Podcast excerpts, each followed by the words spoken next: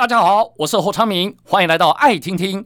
您现在收听的是节目《生活活塞雷》，节目每一集都会邀请生活达人来跟我们聊聊生活中的大小事，每周都会更新，请大家记得订阅节目。那么，既然我们在开始呢聊到大小事，今天要聊的主题到底是大事还是小事？对很多人来说呢，是他生涯规划里面的大事情。也许你可以把它当成一个小事来看待，因为你觉得人生就是要很多的经验，但这个经验的磨练是不是可以从小变成大？而这个大在你生命当中，它就丰富了，而且是成功了。为什么用“成功”两个字呢？因为这本书籍开宗明义就是“成功开店”。计划书，哦，呃，自从嗯大学毕业好了，我们最后一个学历毕业之后呢，如果根据统计哦，有很大的比例的年轻人都想要自己创业，因为我们永远都在看人家赚钱赚的跟流水一样哈。但是你知道吗？人家凭什么本事可以走到这一步？而我们欠缺了什么？你的想法真的能够落实吗？来，我们今天要邀请到这一位呢，呃，也是作者。他是连锁素食早餐店的创办人关登元关先生，来，关先生你好，Hello，观众朋友大家好，是你在开始创业的时候是几岁啊？我二十三岁，就是退伍之后就开始创业。你看，又是一位一退伍马上就想创业的人，有没有？你在看周边是不是太多年轻人都是想到啊？那我也要来开一个什么泡沫红茶，开个早餐，开个餐厅，开什么？是不是？对，尤其现在年轻人其实不太喜欢被老板约束。对呀、啊，所以都是一遇到不顺心就想要创业。是，但是哦，你知道年轻，当然我们有很多的体力，嗯、我们很劳力可以去冲。对，但是经济啦。还有你的智慧啦，可能还是欠缺了一些些。嗯嗯。但是呢，我们这样讲，是因为我们已经以一个比较年长的角度回头再看了。对，有痛过。是不是当年我们在年轻的时候也是认为说，哦，我的 idea 超好的，我一定可以可以变成了，我一定可以成功。每一个想法你都觉得他是哦，电灯泡，老天爷赐予我赚钱的机会，好像每一个都是这样嘛。对对对，就年轻比较就是无所畏惧的，比较没有一些经历或者是失败吧。对对。但是这个所谓的 idea 这个好点子，我们如何判断它跟落实成为创业，这个到底怎么去区隔啊？通常，如果以我现在的角度来看，我们一开始在选择创业的时候，选择这个项目其实是也有一些因缘的。因为我爸妈吃素，然后我就发现有一点差异化，就是哎，荤食早餐已经很多人做。你你本身也吃素吗？我是做这个之后才开始吃素。OK，那我就是因为我爸妈吃素，我就发现说，哎，荤食早餐那么多，为什么没有素食的？而且甚至没有连锁店，嗯、所以我觉得说，哎、欸，这个可能是有差异化的一个市场。哎、欸，对耶，只是说，哎、欸，差异化跟跟受众，就是因为我们刚开始选择那个，有可能是一个小众的市场。对，那如何判断说它是一个哎、欸、可以做的蓝海市场？就是我们其实如果是初期创业，我们会比较建议在红海里面找蓝海，嗯，不要在蓝海里面去，就是不要直接进入蓝海。为什么？因为直接进入蓝海，你可能需要非常大的资本去教育市场，或者是创造一个很新的东西。它是我们要去改变消费者的习性是不容易的。嗯，对。但是如果在红海，它是可能是已经有既定的消费习性。比如说在早餐，它算是在台湾是一个诶、欸，大家每天都会吃的一个东西。但是在里面，我们再去找到差异点，嗯，那这个成功几率就比较高，就是它的市场量是大的，接受度比较好。对对对，就是你不用去改变它的习性，除非你是一个大老板的。小开，或者是你是一个家里已经是万贯家财，对，你想说哦，OK，当年还没有电动车，我就开始拼了。当年没有什么东西，我要去教育，我去改变一个东西生活习性。对，像这一种就是资本要非常雄厚才能做。哦、好，所以呢，这个 idea 你这样这样子在判断，然后呃，如果说照你说的，我从家里面的一个感觉，像你刚刚说，你是因为爸妈他是吃素，所以你想说好，我来做一个差异化的市场。对。那也有人是因为妈妈煮菜好好吃哦，大家都说哦真好吃，所以我因为妈妈的好吃的菜色，所以我开了一个餐馆之类的。我可以用这个角度去判断说我能不能做生意吗？其实我觉得这是一个很大的迷失，就是哎、欸，因为这其实有点家常话，比如说你做人好吃，你可能就会跟你你你朋友讲说，哎、欸，你这个可以拿出来卖咯。嗯。但是其实就我们的角专业的角度来看，就是你做的很好吃，你可能是不计成本的去煮出这样东西。哦、对。但是当你实际，比如说像我们做吃的，我们的成本率可能在三成或四成。哇，你讲的这么明白哦。对对对，那那其实你就要去回推，你今天煮的东西，假设你成本假设是两百块的食材成本，嗯。那你有可能卖到六百块、七百块吗？哦，那这个我要大餐馆哦。对对对，就是就是我们要去回推，就是它好吃，并不代表它一定有市场性，或者是说它在这个价格里面，你有没有办法跟它竞争？嗯、这个又有，比如说你的餐厅装潢啊，或者是口味啊、摆盘啊，这其实蛮专业的东西。所以这个哦，大家可能一听到这里说啊，原来你们餐馆赚那么多哦，食材才三成成本哦。哎，大家冷静。嗯因为呢，你要开一个餐馆，不管是早餐店还是什么哈，对，你要不要店租啊？对，你要不要水电啊？对，你要不要人事开销啊？你要不要耗损啊？你有很多的你看不到的成本啊。对，那这些再加上去，好，再给你加一个你总共营业额的三成，好不好？嗯嗯，三成加三是六成啊。其实不止啊，其实当然不止啊。对对对，光人事租金其实都一定超过三成，绝对超过。对对，所以那个我们会叫费用啊，就是通常就是哎，我们是。营业额减掉食材成本，才叫毛利而已。嗯，对，毛利再去减掉费用，通常不会算到费用。有的人以为说毛利就是净利，没有，那个差很多，差非常多。对对对，好，这个不清楚的人，你去 Google 你就可以看到了啦。哈。好，净利率啦，哈，然后这个毛利率啦，它的差异点在哪里？然后再来就是，呃，你当初在创业这个素食早餐店的时候，你是用多少钱下去创的？我我有另外一个合伙人，就是我们两个是国中同学，然后我们其实当兵，我们两个各存了一百万，但是我们各拿二十万先出来做。哦，对，那这个观念其实我可以跟大家分享，就开早餐店喽。我们是用餐车先做，因为我们知道餐车用买的还租的，用买的用买的，就是买一台四十万，这样买一台餐车，二手的二手的。OK，对，二手的加改装，大概我们那时候其实大大概花，我记得没错的话，大概花。其实二二十几万，二三十万，接近三十万而已。然后后面去掉三分之二的资本额。对对对对，然后其他就是买食材嘛，然后然后留着一点就是周转这样子。那你食材一刚开始，因为我们不得其门而入，对你你可能会买到不像人家早就已经做起来的供应商的成本了啊。对，就是呃，我们一开始当然就是可以取，因为我们一开始也没有餐饮经验，然后那时候其实我妈妈叫我们煮一个面线，嗯，然后因为我妈以前有做过生意，她有留一台磨豆浆的，我们就自己买豆子来磨豆浆，然后红茶很简单，就买个茶包来泡，对，就煮就好。其实就这样三样产品，我们就开始到街头上先去试经验。哇，你很勇敢哎！对对，就是我们觉得先，我们因为那时候想说就还年轻嘛，就比较不怕跌倒，然后先用最小的成本先去测试市场。说到这里，我请教你一个问题。很多人说要创业哦，哇，塞要要谨慎小心，我要好好想清楚，我再去做。对，这个叫做你思考周全百分之百，嗯，跟想了六七成之后，再加上几瓜拢大。就下去冲创业，到底是怎么是比较对的？我会建议六七成就做了，嗯，因为永远不可能有准备好那一天。嗯、你像我们做了十三年，我们还是一直在准备啊，因为市市市场一直在变化，你永远不会有准备好。而且当你了解越多，你会越不敢做。是。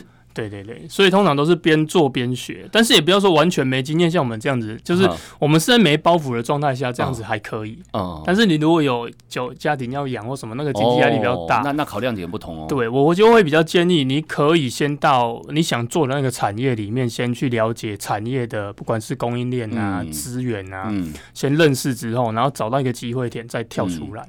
这个哈，你知道吗？在我年轻的时候，二十几岁哦，因为以前唱过民歌餐厅，对，然后就一直想说。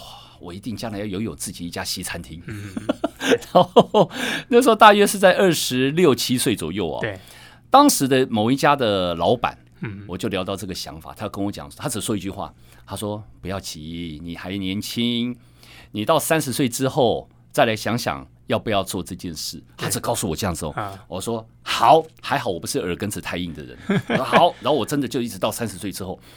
三十岁之后呢？哎，没想到也准备好像谈恋爱到一个阶段，要结婚了。嗯嗯，啊，结婚，然后整个人生又做了一个变化了。嗯，然后这这件事情呢，我就好像认识越多越多，胆量就越来越小，越来越小。我到现在五十岁了，还是不敢开。这家西餐厅没开过。对，有找到更好的机会了，就就当然就去做别的了啦。好，但是你这个梦始终圆不了了。嗯嗯。所以哈，然后在中间呢，我又问了很多这个问题，我同时问过呃不同的老板。嗯嗯嗯。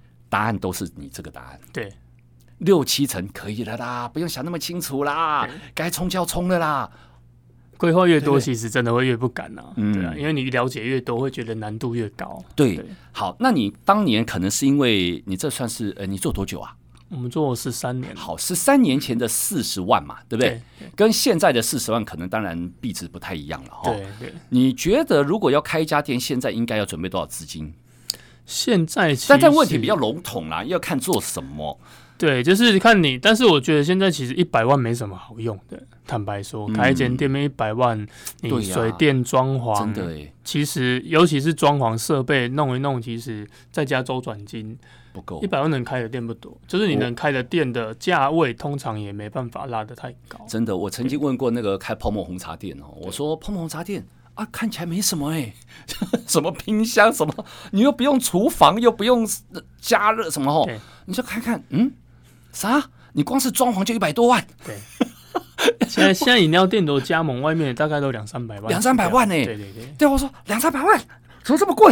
对，自己弄的话，自己弄的话，但是你要去思考，是你自己弄，你可能要找设计师，那你工班你也不认识，你可能初期发包不可能拿到，不可能像我们发包发对，像我们发包发酒，我们可能可以比价，可以找到找到比较低成本的的发包方式，但是初期通常都会被。再被坑一些钱，嗯，学一些经验。OK，所以如果我们就算是做一个比较小而美的这种生意好了，嗯、开一家店最少两百万，要吗？当然一百五我觉得可以啦，一百五应该。好，那你刚刚有提到说它的结构了哈，比如说当然多少层多少层，周转金必须在这一百五里面占多少？以前我们看很多书，其实都会建议到。六就是你至少要六个月的周转金，六个月对，怎么算这个？就是你看你每个月的人事啊、租金啊这些费用加起来大概，因为你要去思考，嗯、就是要去想说，假设你今天没生意，你还是要付店租，还是要付人事成本，是。这些都是固定一定要付出去的费用。嗯、那算一算大概多少，就乘以六个月。OK，那这里面有一个迷思哈，很多人在创业的时候说啊，没关系，我跟我这个朋友就像你们两个人创业啊，对，他说我们大家这这感情好，先拼了再说，啊，拼了结果自己都没有算薪水哦，哈，对，就下去做了哈。然后去乘以六个月，哈，对，这是对的吗？哎，当然这样子，其实你的报表出来会比较不准啊。但是初期通常也都是。就是自己拿少一点，像我跟我 partner 一开始其实都是几千块，大概一万出头这样子拿，就打死了这样子。对对对，就是你还是要留一点钱当我们讲当公司周转或者是店周转金嘛。对对对，那慢慢先把周转金养大之后再调薪嘛。嗯，对，这其实一开始通常创办人都不会拿太高。嗯，对，如果你的 partner 跟你讲说他一开始就要拿多高，他可能还是上班族心态，那这一种也是蛮危险，就危险了，对。对对对。好，OK，所以你呃这里面大概就知道你必须要去怎么看待你要不要创业这件事情。有的人常会问一个问题：那如果我资本额不够，对，我可能比如说一百五，对我只有一百，对，我我可以去贷款出来创业吗？诶，贷款假设，诶，就像很多人会以为清创贷款是你要创业就可以去贷款，嗯，但是以我们自己的经验，就我们自己有贷清创贷款，其实清创贷款它算是信用贷款的一种，嗯、而且它是必须要你已经营业有四零一表，就是你有报税的证明，嗯嗯，银、嗯、行才会愿意贷给你。银行银行原则不太原则上不太愿意贷给小白，就是你完全没有信用资产。对对，那。如果家里当然有留房子，那个房贷是最好，因为房贷摊提二十年，其实每比如说你你贷一百万，一个月大概五千多块，嗯，那你压力又比较小。那你贷信贷可能一个月，就是你假设贷一百万，一个月大概要贷一万八左右，那压力就比较大。所以你要去计算一下，就是这个会不会造成你非常大的压力？嗯，比如说你贷两百，你一个月光要还银行就要还三万。可能三三、嗯、到四万，嗯，对，这压力就很大，嗯，对对对，所以假设你是我筹备资金是一百五，那我自备款有一百，嗯，那我贷五十一个月大概在一万块，我可能还可以接受，那还可以、嗯、拿这个来当周转金，嗯，对，就是说大家不要用梭哈的心态哦，对，那个一梭哈下去，万一不行的，不如你所想象，因为年轻人创业始终有的地方可能不见得想的那么周全呐、啊，对对，嘿，好，所以这个要评估，来再来就是。呃，会不会赔钱赚钱这件事情，你们会先预先做一些判断吗？诶、欸，一定就这个部分一定要先做一个财务预估表，嗯，就是以我们现在有经验，我们也是边做边学了。后来就是发现说，你一定要先去做一个财务预估，就是你一个月可能。你你先通常会这样回推，我一个月我想要赚多少？嗯，那回推我们的我们刚刚讲的成本结构，对，然后你会算出你一个月营业额大概要做多少？对，那月营业额出来之后，我们还会再去拆分，你可能假日要做多少，平日要做多少？比如说平日有五天，假日有两天，嗯，那可能假日生意大概是平日的二到三倍，嗯，那你就要去算一下要多少？那假设我、嗯、我假设平日我要做一万块好，嗯，那我的客单价是一百，我来客数就要一百。嗯，所以那你你再去回推成，我假设营业是八个小时，我一个一个小时，就比如尖峰时刻跟离峰时刻也要算出来，那你就要你就要去算出，比如说我一个小时要接到二十个到三十个客人，嗯、我有没有办法？嗯、我需要几个人？跟我的动线怎么安排，顺不顺畅？嗯，其实我们比较有经验之后，我们觉得这个东西必须要先做。嗯，因为当你这个东西没事，还没开店之前就先做吗？对，没有开店之前，原则上你就要去做你的获利推估，然后才会回推出。你需要，如果你是纯内用型的，你的座位数就影响到你的翻桌率。是对，因为你不太可能。就是，就算你再怎么高流利、高高回转好了，比如说一个一个客人用餐一个半小时，嗯、一个晚上顶多你翻两轮，嗯、但是你的座位假设只有十个。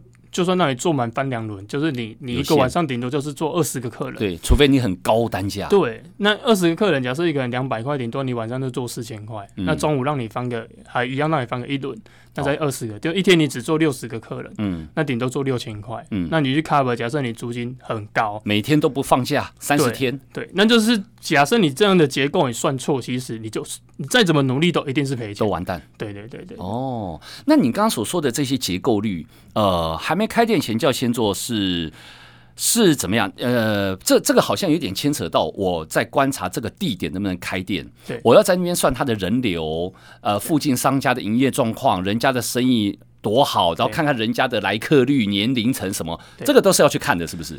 对，通常就是我们在开店之前，我们要先去设定我到底的目标客群到底是谁啦。比如说我是目标是上班族、家庭主妇，嗯、那你就要再回假设这个是我在做的业态，我的设定的目标客群。嗯，那再来就是找商圈嘛，就是你要先知道你的客群是谁，找帮你找商圈。嗯，那找商圈之后，就开始去找这个商圈里面，当然就是要去绕啊。通常我们就是骑摩托车去绕这个商圈里面有没有我要的人口结构。嗯，然后有的话，再来就是去观察可能人流。嗯，对，就是像我们早餐店就很吃人流。嗯，有的餐厅类它可以在比较它的商圈范围比较大，人家会专程去。但是像早餐这一类就是很吃人流。嗯，那像你如果说到这里，你的素食早餐，你有区隔市场嘛？对，你怎么知道这个商圈里面吃素的人多不多？诶、欸，我们一开始在判断，我们会用正常的方式去判断的，嗯、先不会去判断吃不吃素这一件事。哦，先看人流，先看这个商圈里面它的人口密度、人口结构到底够不够，嗯、因为这个是开店的基本。先不，嗯、先不，因为你人越多，当然相对性的比例吃素的比例也会比较提高。怎么判断你的人口密度够？其实你可以去户政事务所，这可以调那个每平方公里有多多少人口结构，哎，人口数，就可以先调。嗯、再来就是，通常我们出去绕台北比较没这个问题，因为台北到处都是大楼。嗯。但是像我们在中南部，原则上我们就是先看大楼在哪里，嗯，就往那个地方先去找。那有大楼密集的地方，就一定有一个商商圈，嗯，对，然后再来就往商圈的地方找，嗯，对，就是找久之后，其实就会就会知道说，就是比如说这边有大楼，我先去绕看看，嗯，那附近绕就会发现，哎，人都是怎么流动，我们会去观察，比如住家在哪里，然后上班的地方在哪里，嗯，人会怎么去流动，这个我们就会先去看，嗯，还有一个可能在开店之前你要先多评估的就是。我不晓得这个是不是可以评估得来哈？人力这个问题，当然，如果刚开始创业，你不会拼太多人啦，你可能就是只有自己下去做嘛。对。可是我们总希望他生意会越来越好，对不对？如果我们不讲加盟哦，就是自己的这一间店，嗯嗯，知道吗？像我有一个呃认识一个餐厅的老板哈，他就是跟我讲说，吼，人有多难请啊，现在，嗯嗯，大家都不愿意来做哎。这个其实当然，哎、欸，你越乡下的地方，相对性人力一定会比较不够。通常我们找人是这样子的，就是我们。第一个动作一定先想办法提升我们的人效，嗯，就人员每个小时的我们叫人时生产力，就你你他的你的你把人员的训练生产力越高，你可以给的报酬相对性也有可能会越高。这个其实跟你的商品结构、跟定价、跟整个动线设计都会有关系。嗯，就是你可以让一个人他的产值提升，相对性你可以给他报酬就会越高。嗯，相对这样子，其实在整个商圈里面。大家给的薪资或许我可以比较好，福利比较好，嗯、你相对人就会比较好请。OK，、嗯、对对，这是一个部分。那、嗯、当然人越多的地方，比如说或者是说像学校附近，学校附近就是工读生好找，但是就是他不会长久待下来，就是每个地方的人口结构不一样。乡下一定会比较难找，嗯、因为他就是人口可能外移，工作机会比较少。嗯，但如果你都要年轻人，是就会比较难找。嗯，所以这可能你在开店选地点的时候，这些东西你要一并考量进去，对，对，对不对？你不能说哦，只是人流，OK，学校附近，就我开个是高档西餐厅，对，你不是就日后造成另外一个问题了？对，就是定位，我们刚刚讲的定位错了。对，你你的你的目标客群，我们讲设定下来之后，你就是要用目标客群去找商圈。嗯，那有的我们通常讲说，你的店跟商圈的人口结构不对的时候，嗯，要么你去调整。你的店形态去符合商圈，要么就是搬走。嗯，但是这两个其实都是很花钱的。是，对。好，然后再来就是，如果你现在觉得事先准备啦、规划，觉得 OK 了，呃，开幕到日后的行销策略，对，那个很重要哦。对。嗯，一般像我们自己在开店，一开始我们通常都会让内部熟悉之后，我们才会开始。就一开始我们会用试营运的方式先做，嗯，先测，就是先把里面，因为一开始开做餐饮，其实最怕人不够，对，然后又做大促销，对，那你就会，我们通常不太去做那一种。很，比如说，哎、欸，买买一送一啦，或者是那种很很强的促销，除非说你里面的人员结就是熟练度是非常非常高，要不然这样做通常要第一个你吸引来要是要便宜的客人而已，嗯，没有便宜没有促销之后他就不来。对，第二个部分是当大量的人流进来，你的人又不熟悉，你的服务品质下降，嗯，这些人来一次以后不来了，对，他就留下坏印象，那你后面会花更多的成本去把它拉回来，嗯，所以我们在讲比较好的开店模式是，你先把团队训练好，嗯，然后再慢慢的去放讯息，或者是说小坡性的活动去刺激，然后再慢慢的加强行销的力道。你的小坡性的活动是类似怎样？比如说，好像你的早餐，我们这样来举例好了，对，一家早餐店刚开幕。那你怎么样小波段的是打折扣吗？还是什么？我们最常就是用，比如说像我们店很喜欢玩送薯饼啊，或者是你可以送小菜，哦、这些东西可以事先先做起来准备好的。OK，那量大之后只是加大我前面的备货量，然后。就是用送，就是我不用现场做、现场给的这种方式，嗯嗯、你可以用小赠品的方式，嗯、这种东西是可以先做好，或者是说，比如说你可以用赠品，嗯，这个东西是你可以先库存起来，嗯，然后只是来我给来给来给，那个这个就不会增加你自餐的的的负担，是。对，用这种方式比较好，嗯，然后再来就是财务报表其实很重要哦，因为做生意永远都是回归数字，对，用数字里面去去找到。我接下来应该要如何改变或是修正的方向？对对对，这个财务报表怎么做啊？哎、欸，财务报表通常我们会就是记，最很多人在做生意，他只会记流水账，嗯，他不会去分我们刚刚讲的结构。第一个，你先记录营业额。第二个就是我们要，我们像我们那张报表，我们会有三个区块。第一个部分就是记录营收，嗯、第二个部分是记录成本。嗯，所谓的成本就是食材成本跟包材成本。嗯，那在最右边表格最右边，我们是记录费用。嗯，费用可能就是人事啊、水电啊、杂支啊，嗯、就是不属于食材跟包材以外的那个都算是费用，比如修缮，嗯、这都算是费用。嗯，那。整个月记录完之后，就会有一个，哎、欸，我们刚刚讲的营业额减掉成本等于毛利，嗯嗯、所以我们会去看我们毛利率高或低。比如说你跑个三个月，你就会知道，应该说你一开始在初期设定，你就要知道你毛利大概要抓到多少。嗯，比如说毛利要抓六成，嗯，那这个月为什么只有五成五？嗯、那你就要去检讨这五趴在哪里？嗯，这五趴有可能是是不是我员工，我我设定要放二十克的东西，他放成三十克了。OK，对不对？就是你就或者是说我报废、浪费、做错。这个频率太高，嗯、或者是耗损，嗯、这个东西就要去检讨。嗯，对，这个五趴我就要去抓出来。那或者是费用太高，那费用太高，通常大部分做餐饮都是人事比例的问题。对，对，就是营业额不好，你的人事比例已经提提拉高，是，或者是说。你会发现你很忙很忙，但赚不到钱，那有可能就是你的产品设计有问题，或者是你人员培训没有训练到位。嗯，本来只要三个人做的工作，你变成四个人做，嗯，那那一个多的人事成本其实就是你的利润。嗯，对对对，所以就是每个月要去检视百分比，我们会去看，比如说我人事比例这个月我我设定是要二十五趴。但是这个月到三十五趴，多了十趴，到底要怎么样去解决这个问题？这个就是我们要去实从报表里面去读出来，要去改变的地方。是，这也就是为什么哈，你看很多的投资，我我们想这这个是从小看到大了哈。比如说很多的呃上市公司要买股票，嗯，内行的人看公司财报，对，从财报里面去找到它的端倪，对，对不对？然后有很多在创业的人呢，或做生意的老板们，为什么他一定要学会看财报？对，因为他财报才知道说如何从数数字。去知道说，我什么地方要怎么怎么挪，怎么修，怎么补，怎么转，怎么扩大，数字说明一切。对，所以这个东西，如果你你说啊，那我不会，我就不能创业了吗？你可以先从简单的学。对，就像你刚刚说的，分成三个部分。对，对不对？最基本的，最基本的对这三个部分，你不管是不是去下载人家 APP 啦，或是用网络上的制式的表格，或者说你去书局买的那个那个账簿哈，一本的，或是你只是白纸自己写，对，都没有关系。对，一定要先记录。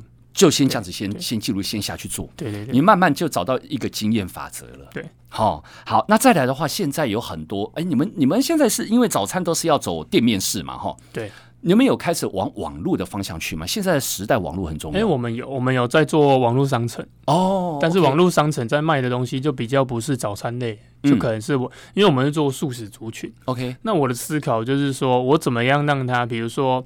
我在网络上，我可以卖一些冷冻商品，对，比如，但是我我的网络网络上设定就是晚晚上比较是偏晚上料理的调理包那一类的东西，也是素食的啦。对对对对，就是变成是说，你可以早上来我们的店吃完东西，然后带一些这些东西回家煮，或者是你在网络上看到我的这些冷冻，因为我们会买广告，会会去做曝光，嗯，那你发你可能以前不知道我们的店，嗯，那你透过这种网络商品知道，哎。有一家这样的店，然后去我们店，你可能会发现，哎，我们是早餐店，嗯，它是一个素食者，他的早中晚我就全都包下来，一条龙，对对对，但是我就不是说我把我的餐厅的营业时间拉长，嗯，我是把它变成是一个有点类互补的概念。但是你的互补是你的人力配置跟呃场地租金全部是隔开的，还是合在一起的？合在一起的，合在一起的，嗯，对对，它是合在一起，就是它我一样利用这样我们线下的实体店店面，我把它变通路，嗯，对，然后去卖我的冷冻商品。了解了，对对对，它等于是说，呃，一加一等于三呐。对，一个中效的效益拉升。我们现在其实都说要讲要线上线下整合，只是说整合的方式，你要依不同的品类，还是要去做不同的规划跟设计。嗯，对，就是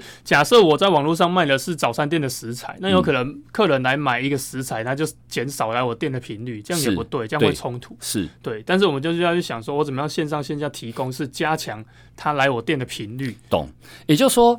如果以早餐店来举例，因为当然其他的朋友你不见得是开早餐店，但你要去思考这个逻辑，逻辑是以此类推的哈。例如说你的早餐店有素的三明治，对，当然你在网络上面我卖东西，我就不会再卖这个三明治嘛，对对对，我有区隔性，对，但是呃消费族群是一致的，你要朝这个方向去想，对对对，呃，网络商店着重第一个哈，就是它的网页，对。有有没有特别要去加强，做的非常唯美，还是？诶、欸，就是其实非非常的，就是网站要让它转换这一件事情，是其实它有非常多的优化步骤了。嗯、就是像我们一开始，我们是自建网站。但是这些网站费用会比较高。哦、对呀、啊，如果你诶，像现在也有很多那种开店平台，是开店平台会比较省，就是你加入可能只要约就是一年的年费，然后有的会有抽成，有的没有。对，但是这两者就是，如果你是配合人家的开店的平台，它就比较没有克制化。对，就是初期我觉得像我们是自驾站，我们要做很多克制是很方便。嗯但是相对费用会比较高啦，嗯、只是说我们就比较，因为我觉得我们比较用企业的方式在做。对对，就是我我今天可能想要加什么，我跟工程师讲，对，他就帮我在加，我就可以弄。对，但是平台就没比较没办法。没办法。但是初期我会建议先用平台做，或者是说，嗯、像我的书里面有写，如果你初期你只是小店，嗯、想要尝试去做网络生意。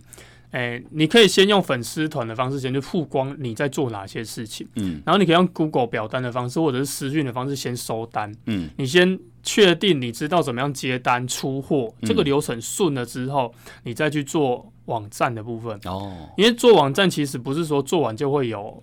订单对，因为他还必须要去投广告买流量，是。对，这个其实才是一个比较大的关键，在怎么样去优化你网站里面，像我们是自驾站，我就必须要去优化很多东西，比如说你今天你的加入购物车好不好找，对，在哪边，然后或者是你的整个动线的设计，点进去点几次它可以接单，要越简单越好，对对对，再就是你的金流，你提供几种的这金流物流，对对对，这些东西其实然后接进来之后怎么出货，嗯，怎么样怎么样出大量的货，这个东西其实它是。必须要不断的去优化，是对。当然，如果刚开始的话，像你说的建议是比较简单，对大家比较贴近了哈。你去找现成的人家合作的，对，你付他一年年费多少，你就去使用它就好哈。